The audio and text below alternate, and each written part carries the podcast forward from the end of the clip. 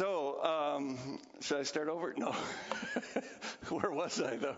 Oh, yes. So I meet this big, burly guy with tattoos on, and I get talking about this car I want to buy.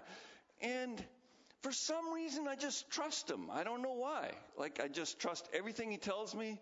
He seems just like a really nice guy.